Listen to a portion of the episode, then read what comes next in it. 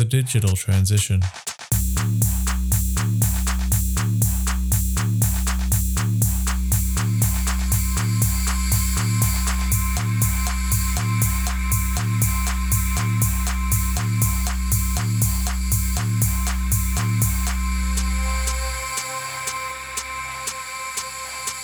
The Digital Transition, a podcast series created to assist those tasked with implementing digital strategies, where we will share our knowledge and experiences to support you in your transition. Welcome to the Digital Transition, powered by Bond University's Building Information Modelling program. I'm your host, Nathan Hildebrandt, and today I'm talking with Mo Shana from Morta about how new technologies can assist to improve data connections and streamline processes. But before I start my interview with Mo, I need to talk about our exclusive sponsor, Bond University. Now, Bond University are leading the way in BIM education in Australia through their Master of Building Information Modelling and Integrated Project Information Delivery. Bond University are leading the way in BIM education in Australia through their Master of Building Information Modelling and Integrated Project Delivery course, alongside with their micro credential offerings. Now, these courses were the first and remain the only university courses to be formally accredited by Building Smart Australasia. The course was also recognised internationally with special mention for leadership in open BIM and education in the professional research category in the 2020 Building Smart International Awards. To learn more about Bond University's BIM offerings, head over to the Bond University website via the link in the show notes to learn more about their educational offerings. Now, over to the conversation with Mo. So thanks very much for taking the time to talk to us today, Mo. Hi, Nathan. Really good to be with you. It's my pleasure. Now, Mo, we've caught up a couple of times online, and hopefully, we will get to catch up face to face one day soon when travel becomes back in the norm. And I know it's opened up over the last 12 months, but for those that are not aware of who you are, Mo, can you tell us a little bit about yourself? Yeah, awesome. No, definitely looking forward to coming over to Australia um, at some point. So, yeah, my name is Mo. I'm one of the co founders of a company called Morta. I'll talk through Morta shortly, but uh, before founding Morta, I worked with one of the largest contractors in the Middle East for a few years, um, and I had done a bachelor's in engineering. I implemented a lot of systems on projects and helped people digitize processes and found that a lot of our information was actually in Excel and Word, which resulted in all kinds of manual processes and meant that organizations um, struggled really to understand where projects were at. So decided to make the jump to found Morta around four and a half years ago. So you, you found that there were issues in the world and in, in, in terms of your job, in terms of processes and information and way it's been managed. So for those that do not know about what Morta is, and I know that recently you've been doing some really exciting webinars on on LinkedIn about what Morta is about. So you could talk about Morta for a whole 45 minutes, but you know, what's the elevator pitch? What what is what is it that's special about Morta that makes it different?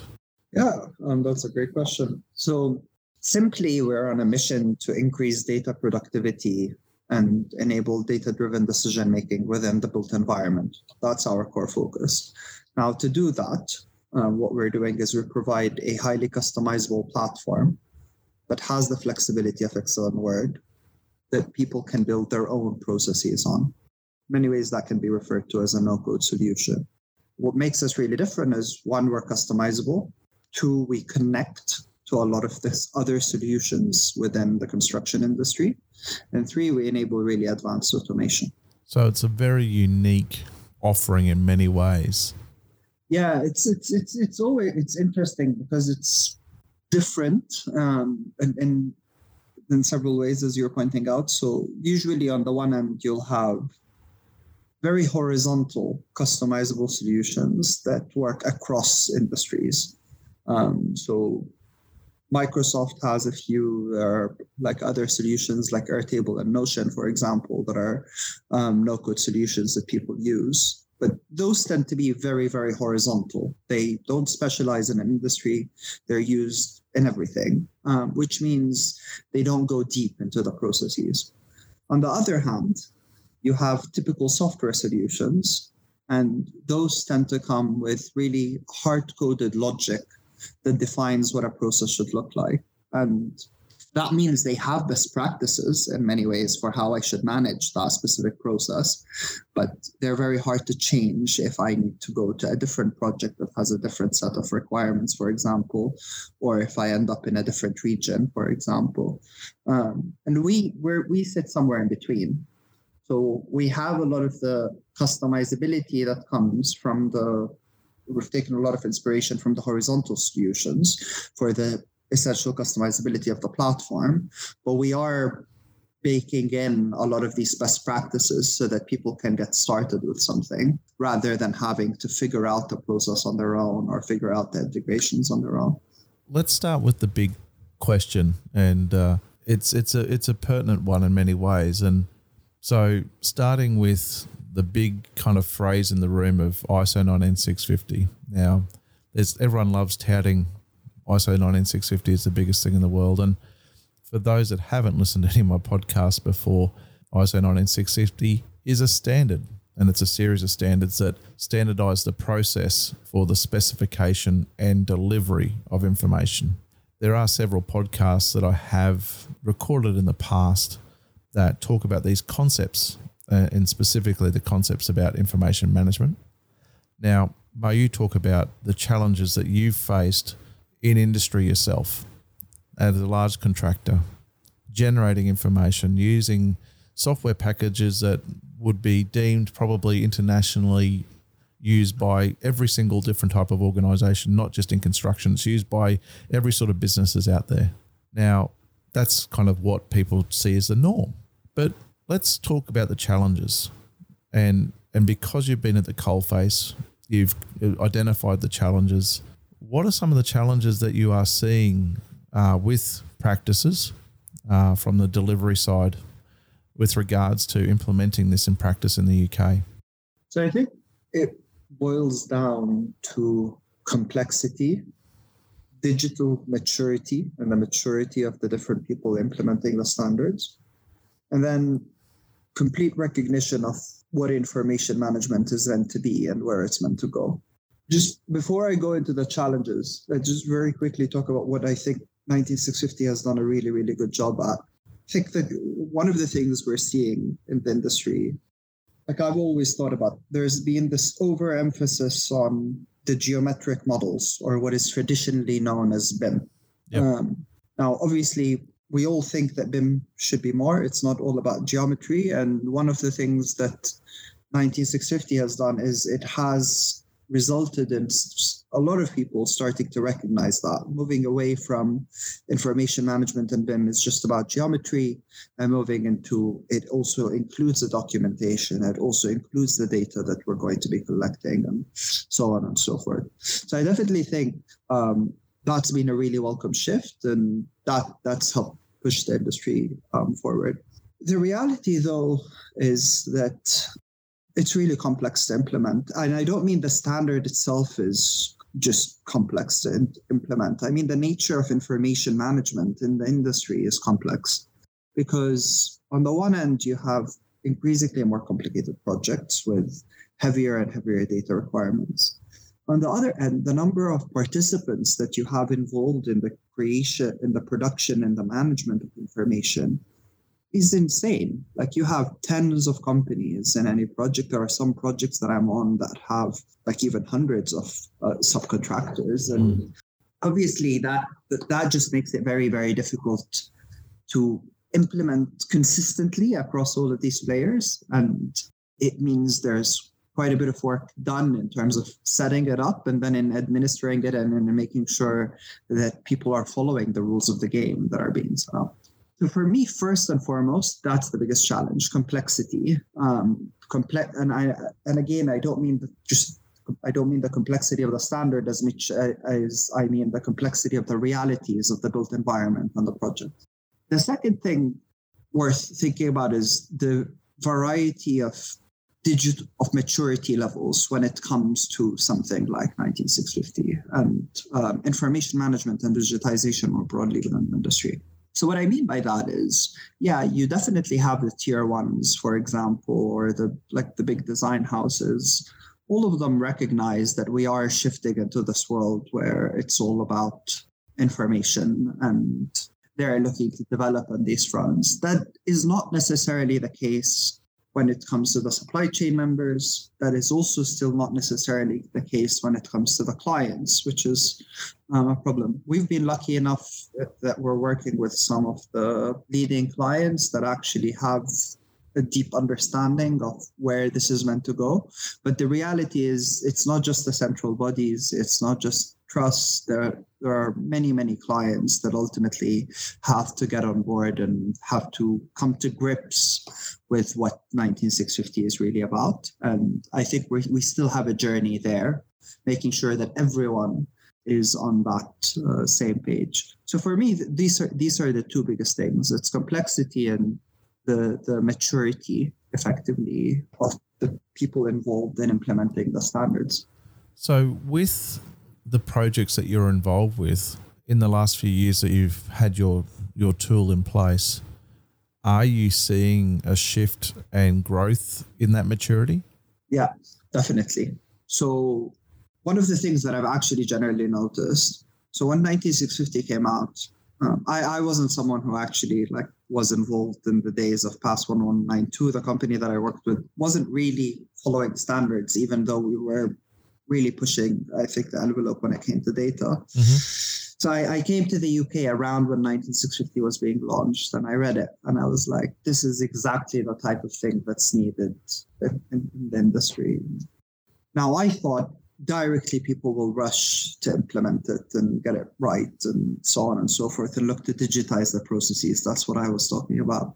But it, it took first a bit of time for people to come to grips with it. And what I've been seeing is over the last two years, the number of people who are now aware of the idea of what is an information delivery plan, for example, what do I have to be checking against my requirements? What kind of requirements am I going to be managing? They've started coming to grips with these processes and understanding the challenges that these processes currently have. Um, and I, to me, the fact that more people are coming and saying, I need something to make the management of this easier is also a, is, is a sign that more people are now have a, a, deeper understanding of what it looks like on the ground. The second thing that I'd say, and we can talk about that very deeply if you want, but tools like ours also have a role in making 19650 and other standards to business as usual because they make them easier to understand they make them easier to implement they make it easier for a project manager that isn't necessarily a 19650 expert to or a design manager to come in and input the things that are relevant to them from the standard without really feeling that like it's all about information management. Now, before we go down that path, I think what would be really good to cover off on because the the listeners that are listening to this podcast have a either a very low understanding of the standards and these processes because they're on their journey of learning, and there's some that would know exactly what we're talking about.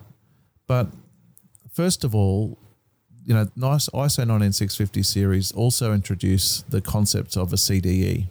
And uh, just before we delve into the, the ideas of all of the stuff that we know we want to touch on in regards to the detail as to how all of this can be done better, what is a CDE for the for the listeners out here that are not aware of what a CDE is? Yeah. Um, CDEs are an interesting one. I think different people define them in, define them in different ways. Let Let's take it with the name first. It's a common data environment. That that's that's what a that's what it's called.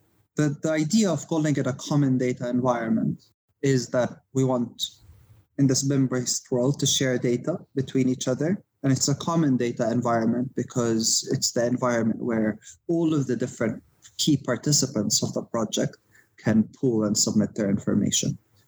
Now, the, the challenge with a common data environment is many people see it as one system. So they see it as it's just a place where I upload all of my documents and files, um, for example. Now, that is a component of the common data environment. It's a part of some of the, the things that are needed, but it's not the only thing. Ultimately, a common data environment is a mix of systems that allow people to share and transmit the information that they need. And it's not just the files that they have to submit, the PDFs and the model file deliverables and so on and so forth, but it should also be data and information. Now, one of one of the things that's interesting is here in the UK now there's this shift trying to start moving from a common data environment to something called an information management platform. But regardless, they'll both they're both very similar. It's a mix of systems that are needed in order to get people to share, manage, review, um, specify their information. Coming back to kind of delving into a bit more detail. So, for the listeners that didn't understand what a common data environment was, was before, that's kind of a pretty good description. But now stepping back into your role that you had in construction? Like one very simple, sorry, just one very simple analogy on, yeah. on common data environments. Like the, for anyone who, who, who may not have seen it before, but I'm sure almost everyone has used something like a Google Drive or a Dropbox or a OneDrive, for example. Mm-hmm. If you think about it at its most basic form, these solutions are places where people can share files with each other. A common data environment is just an upgraded version of that. Um, that a focuses on data, but B isn't just focused on internal teams and is focused on a mix of participants that all have access to that one or multiple um, repositories. I like it when we simplify things down even another layer. That's good very very positive thing with a lot of people that live on the uh, Google Drive, Dropbox, all of those, uh, and Box and all those other exciting things. But let's delve into things that CDEs don't actually do because I think this is kind of also a very important piece of the puzzle. So yes, there is the connectivity. Yes, there's becoming this uh, focus on the potential for it being a database or something that's housing data as well. But I want to touch back on the the scenario that you faced back when you were on the construction side and just imagine there was a CDE in place. You know, this the ISO 19650 standard obviously is good in terms of telling you uh, this is what I want, this is how I want it delivered. It talks about the CDE and how that information is to be shared and dealt with between different parties. But let's talk about the creation of that information and some of the challenges that you actually faced. And and because there would have been this moment in time where you've gone I've had enough. I've really had enough of this. I can't take it anymore you know what what was the what's the moment in time where you've just gone no I this is not the smart way of creating things anymore I and this is partially from where I think a common data environment should be so before I very quickly before I talk about my frustration. One thing to note is common data environments and BIM and information management right now are all really driven by one specific purpose for information, which is handover to the client. Mm-hmm. More recently, we're starting to see safety emerge, building safety emerge as a reason why people are thinking about their managing their information. But when they say managing their information, it's usually managing design related information or information that specifically describes the asset. It is not necessarily information that's commercial. It is not necessarily information for project management.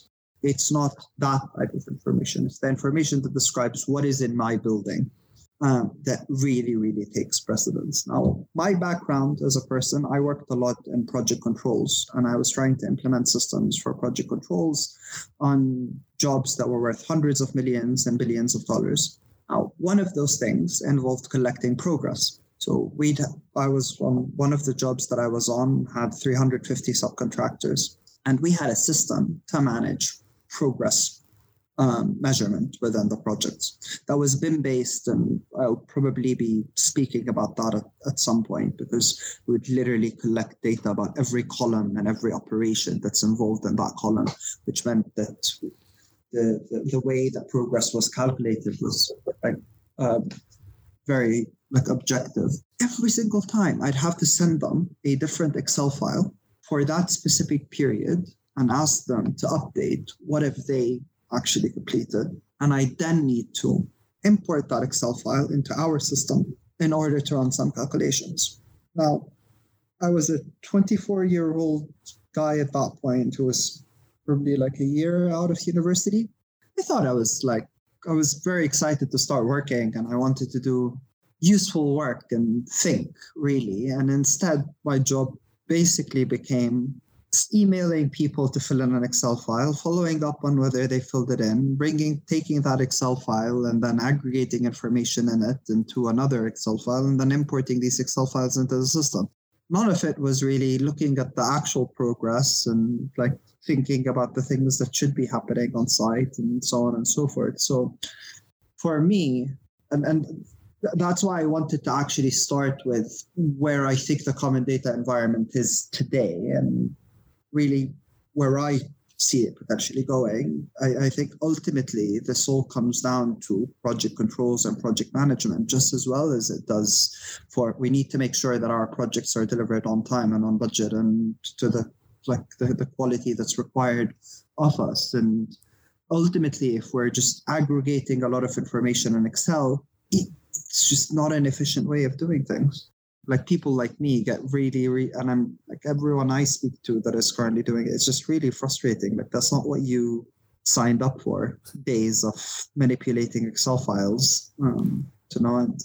It's it's painful when you have uh, when you when you first start an architectural office you find yourselves doing uh, internal room elevations and stair details and and you kind of then get to move on to other more exciting things but is that where we are at because of the maturity of the market. You know, because several, you know, you had 350 subcontractors on site. We have to come up with processes and systems that are set to the lowest common denominator in a in a system for a process to work. Because if it's too complex for the people that are using it, is that what's setting the bar at the moment in terms of a common data environment? Everyone's used to uh, transacting in uh, PDF, IFC, RVTs, Naviswork files, Solibri files.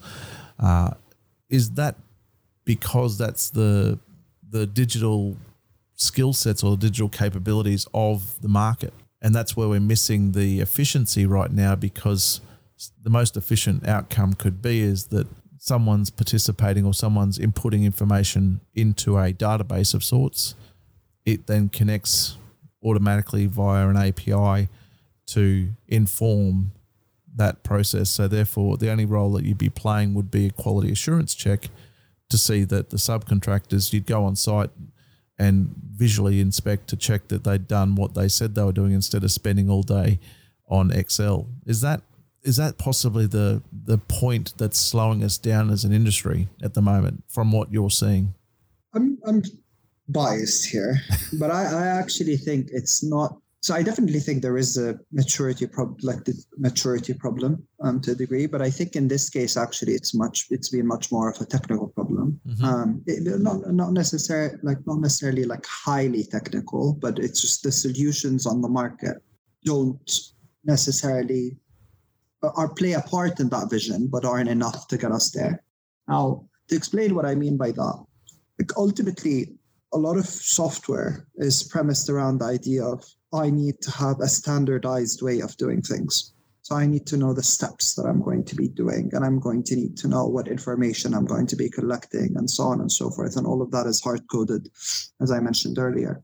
Now, the challenge is as much as we want to push for standardization, the built environment is a really, really complex industry. Like if you're looking at a hospital, it's not like a school and it's not like a house and it's not like a high rise tower and that's not like a bridge and, and so on and so forth. They are very different industries. If I'm working in Australia, it's very different if I'm working in the UK and it's different if I'm working in Dubai. Like, well, ultimately, I think a lot of people say the industry hasn't digitized and hasn't moved out of Excel and Word.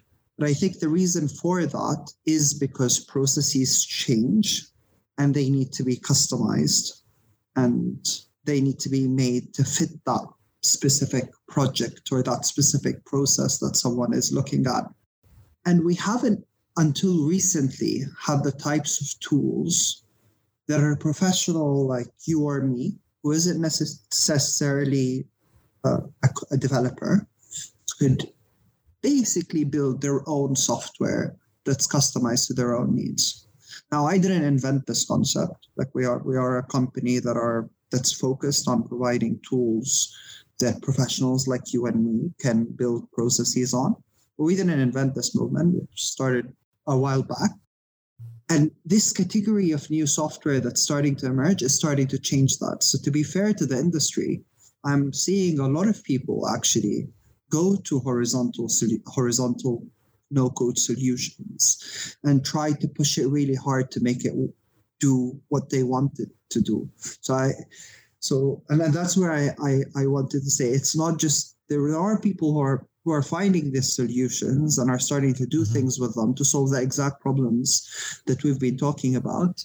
The solutions that are needed to close the gap that we have in the industry have only really themselves started maturing in the last few years. Now, there's a couple of things I've been thinking about, and it's only because I probably over just under six months ago did some agile change management centered kind of courses, and it's one of the things that I often think about as being the potential reason why some adoption of this sort of stuff isn't as more broad.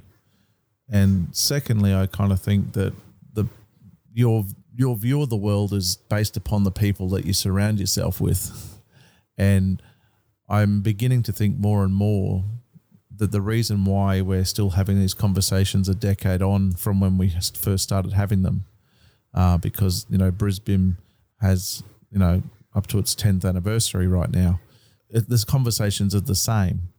Uh, technology, yes, it might be slowing it down, and then you're seeing these advancing people, which are probably the top five percent of industry, driving it.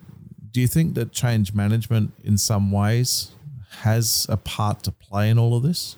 Yes, of course. That would like definitely one of the most important things is getting the buy-in of people and taking them on these journeys with them. Think usually if you look at digital transformation, the way that it usually happens is someone will have a big pitch or a big utopian vision to connect all of the data and achieve everything that we're talking about. It will come with a massive, massive price tag, but it will come with big change, which is scary.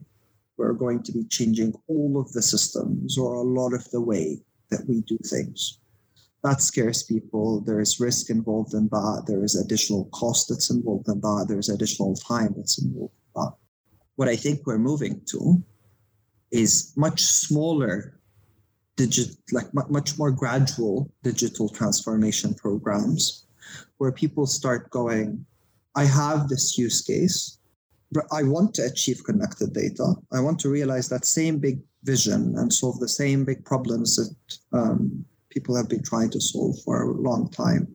But i want to take it step by step and build towards that change so that i get people to buy into the journey with me and to see the benefits of moving in that direction and build momentum towards the bigger shift that we all want to um, cause. So I definitely think change management is is by far one of the biggest problems. Like thinking about, and it's a mistake to be honest that I made at the beginning. I would I would go and tell people we want to help you connect all of your data, and I one one exact one said to me, it's like Mo, I really like you, and you seem like a smart guy, and you know what you're talking about, and so on and so forth.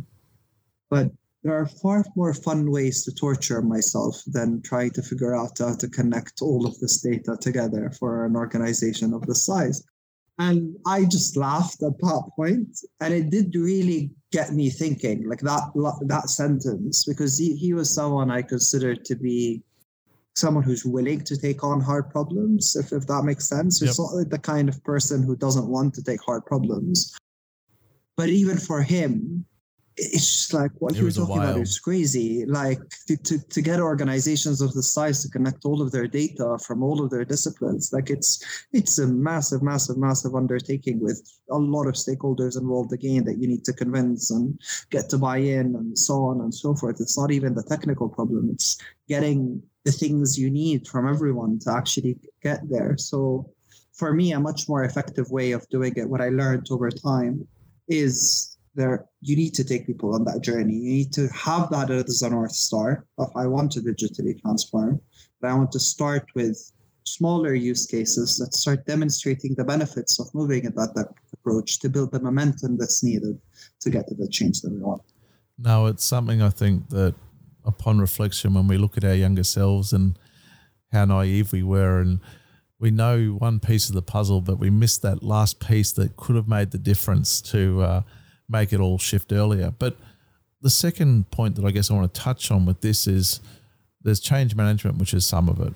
But then another piece of the puzzle, which I think could be scaring people off and hindering us from this change, is this whole concept that I'm an architect or I'm an engineer or I'm an asset manager.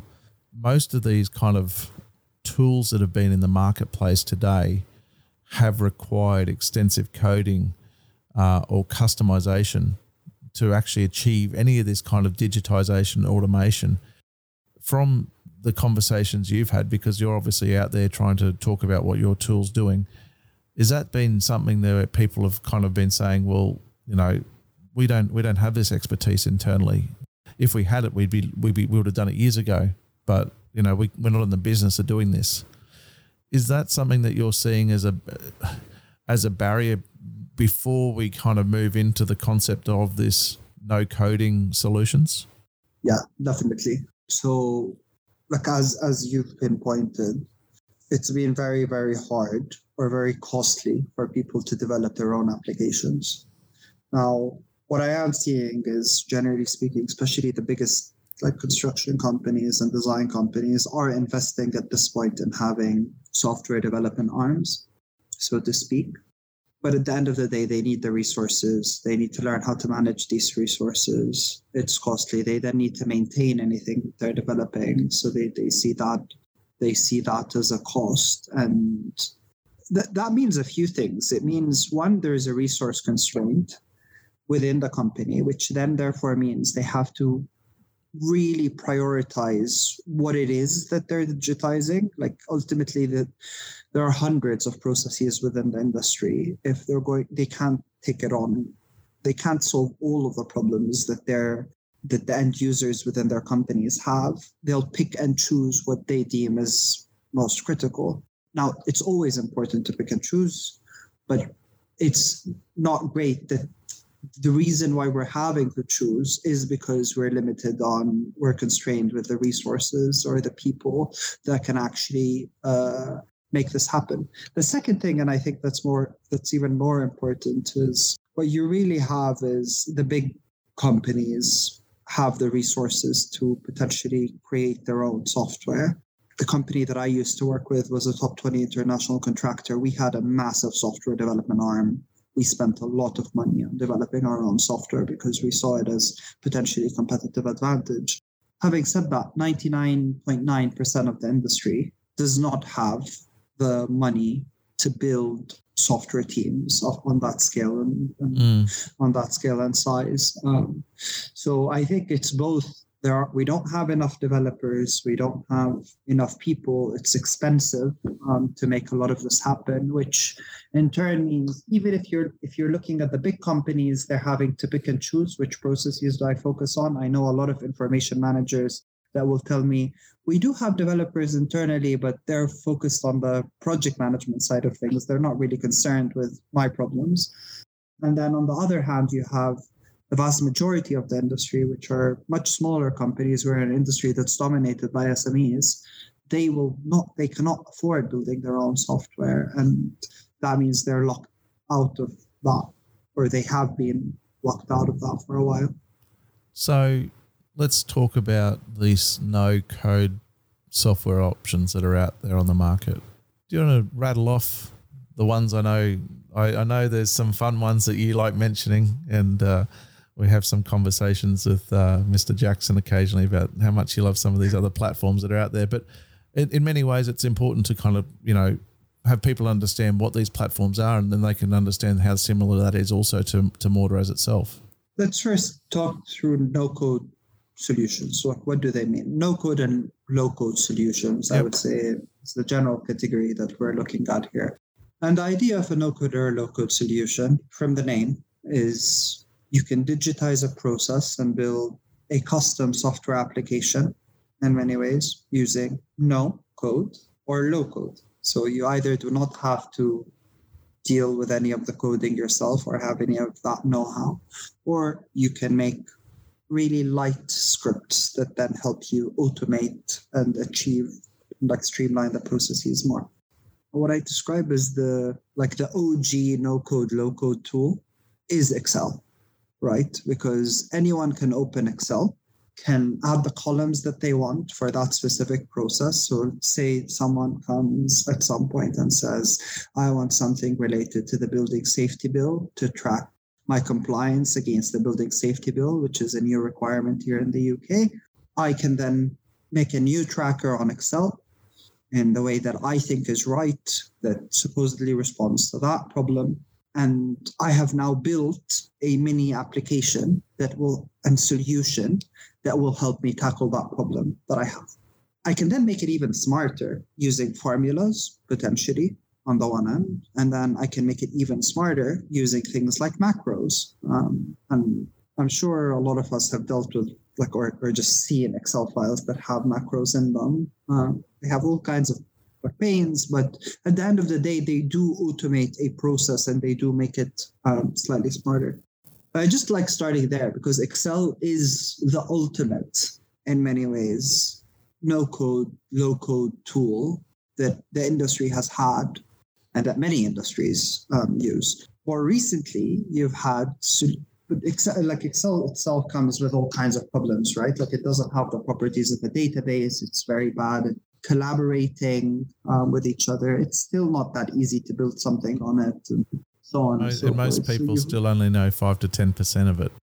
I mean, five to ten is like a, a lot. You can do PhDs in Excel. Um, like, it, I mean, it is a universe, and that's partly why it's misused. Like, it's so, it's Powerful. so the number of things that you can actually do with it is a bit too much, if, you, ask me. And, and there's very, very little control on how that gets done, which is um, one of the real issues.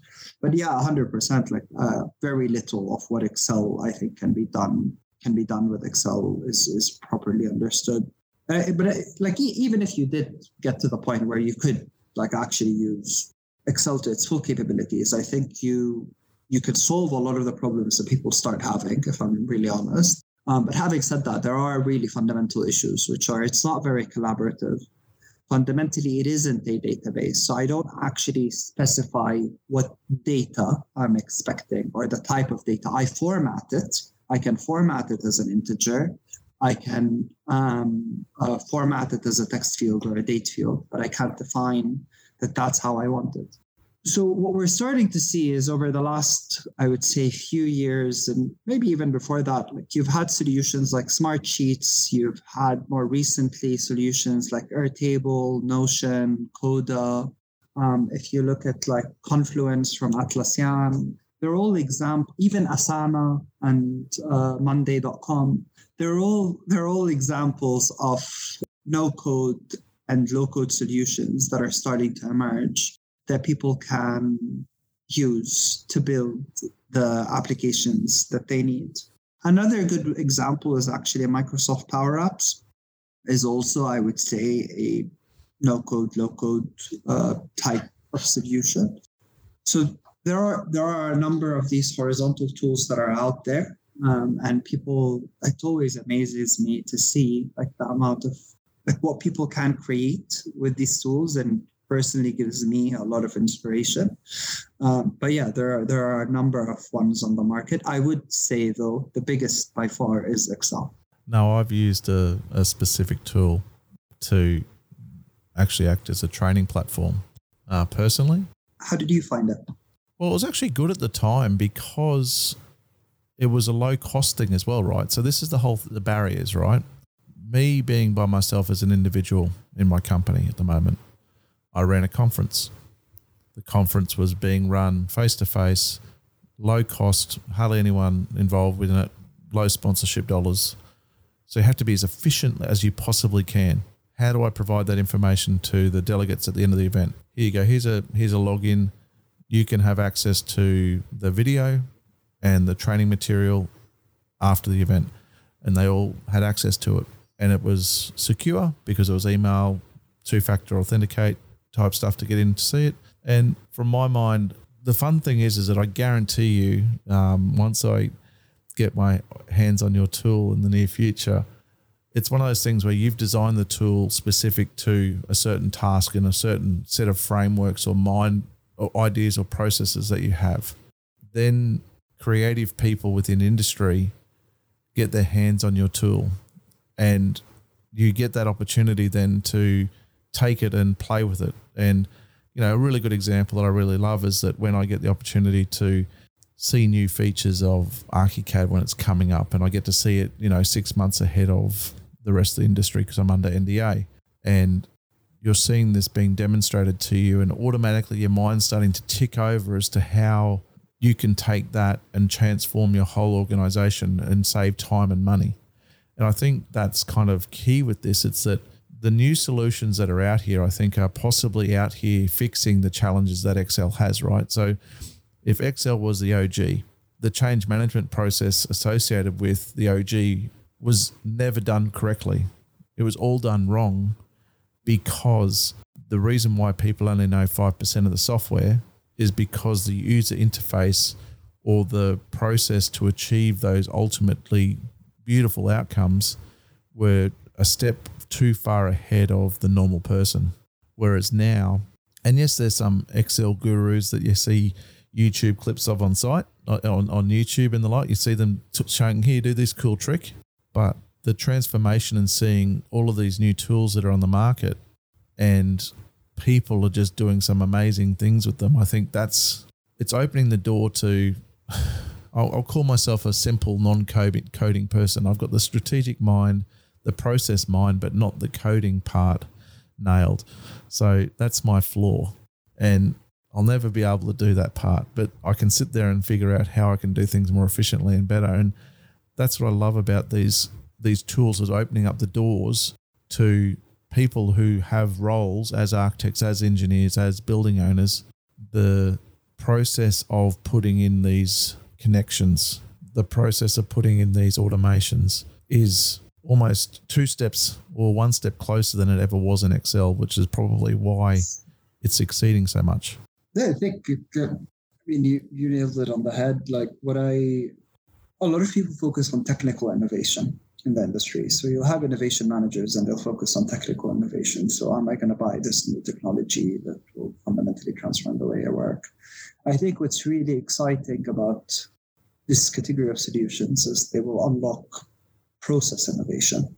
They will they allow the professional to innovate and to respond to problems. And as you said, you have a process brain. You know how it should work. You know that much better than I do but you haven't until recently you haven't really had the tools that allow you to innovate with process that allow you to say i want to test this and see if this is going to be more efficient. And if i find out that i'm, I'm it's wrong i'm going to change it two weeks from now. I don't have to wait a whole year until it gets changed.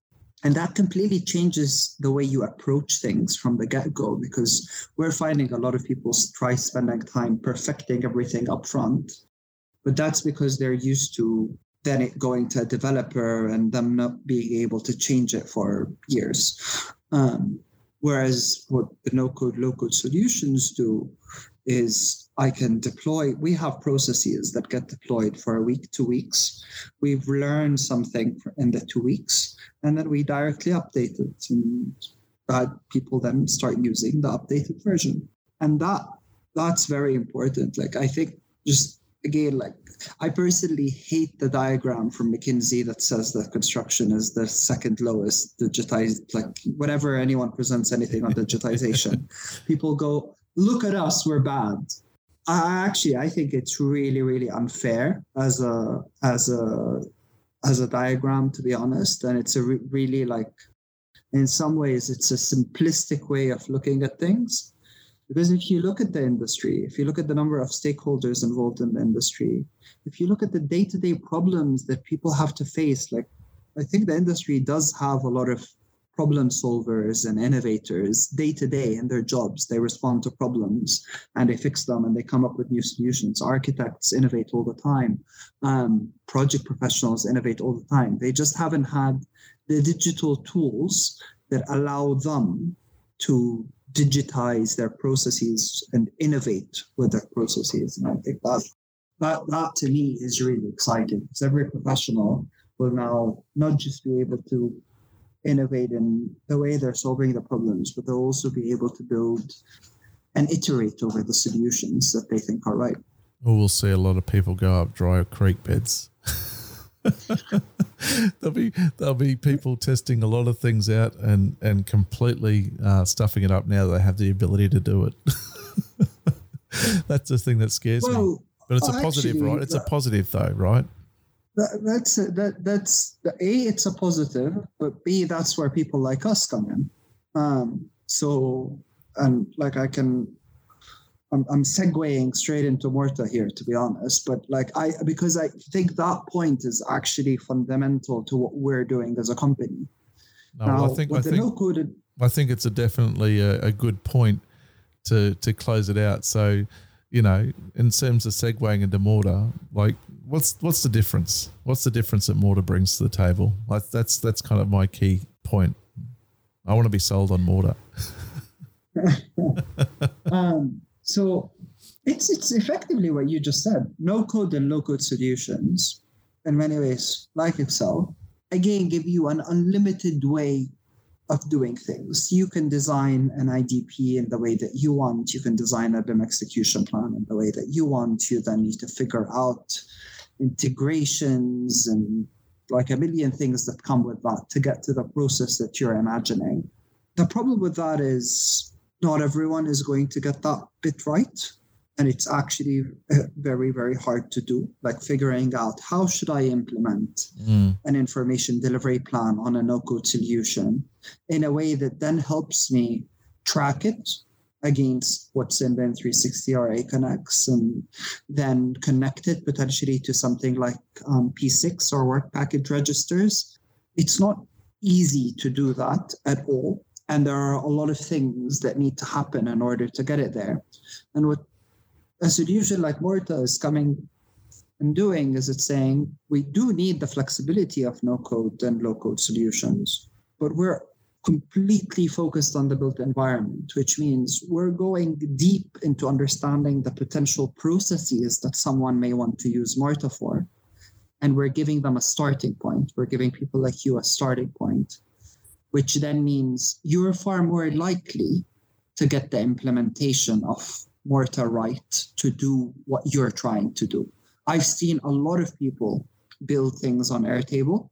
And I'll tell you one thing they've rebuilt them as if they're in Excel. They have not rebuilt them so that they actually take maximize the benefits of views, of automations, and so on and so forth, because they still haven't necessarily been trained on that or they didn't interpret it in, in that way. But what well, we're maybe. really trying to do is there's a starting point that they start from. And the challenge, the challenge is, is I, I had this conversation with someone the other day was around the concept of you only can design something based upon what you've experienced in your life. And I think that's possibly and maybe a final barrier to all of this is that it's very difficult for people to see how to do things differently if they've never experienced it before, when they've never had it shown to them. And maybe that's another key item in terms of the digital transformation is sharing. Here's a different way of doing this. If you if if you approach this in a slightly different way it removes you from that excel mindset of you know here i'm pumping in this data here and it's not as smart as it could be. And and maybe that's probably the the the positive takeaway from from this as as a as a as a podcast in itself is that you know people should go away and actually have a think about exploring more about what they can do and what other people are doing rather than just doing what they do all the time with the tech that they've got right now. Yeah, um, definitely. And I think this also relates to to two points we raised earlier. One, that's why it's really important to build momentum towards digital transformation. So take it piece by piece and pick specific use cases to test out these no code solutions with, because then that, that allows people to start seeing what this new world can actually look like and what these solutions can un- unlock.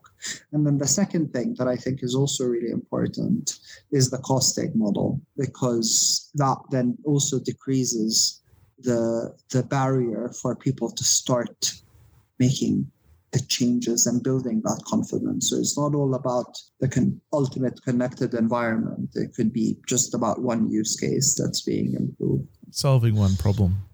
Mo, thank you very much for your time today. Now, I have one question for you, and it's the one that all of my guests get asked. What does BIM mean to you, mate?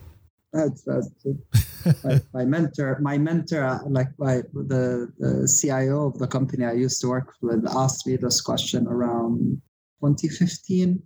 And I said, it's a database around construction. To, to, to, me, the most simple way to put it is what BIM should be, or is it's a it's a place that I can retrieve any data that I want from around my building and my scope of work and what I'm trying to do. And if you think about it in this way, that would involve everything that relates from core, like let's say geometry that describes what I'm building or describes the scope, all the way down to tracking the resources that are involved to whether it's being completed and whether it's being paid or not. And every single one of these processes to me should be a part of them. No, it's a very positive uh, way to close it out. But thanks very much for your time today, Mo. Awesome. No, thanks a lot for having me. This has been great. So, for more information on Mo and Morta, please head over to the podcast section on the Skewed website for further reading.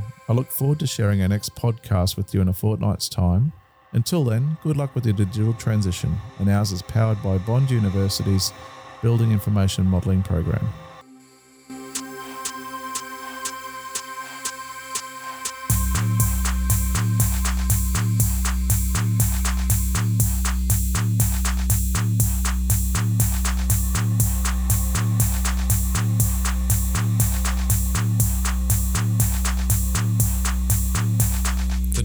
Transition.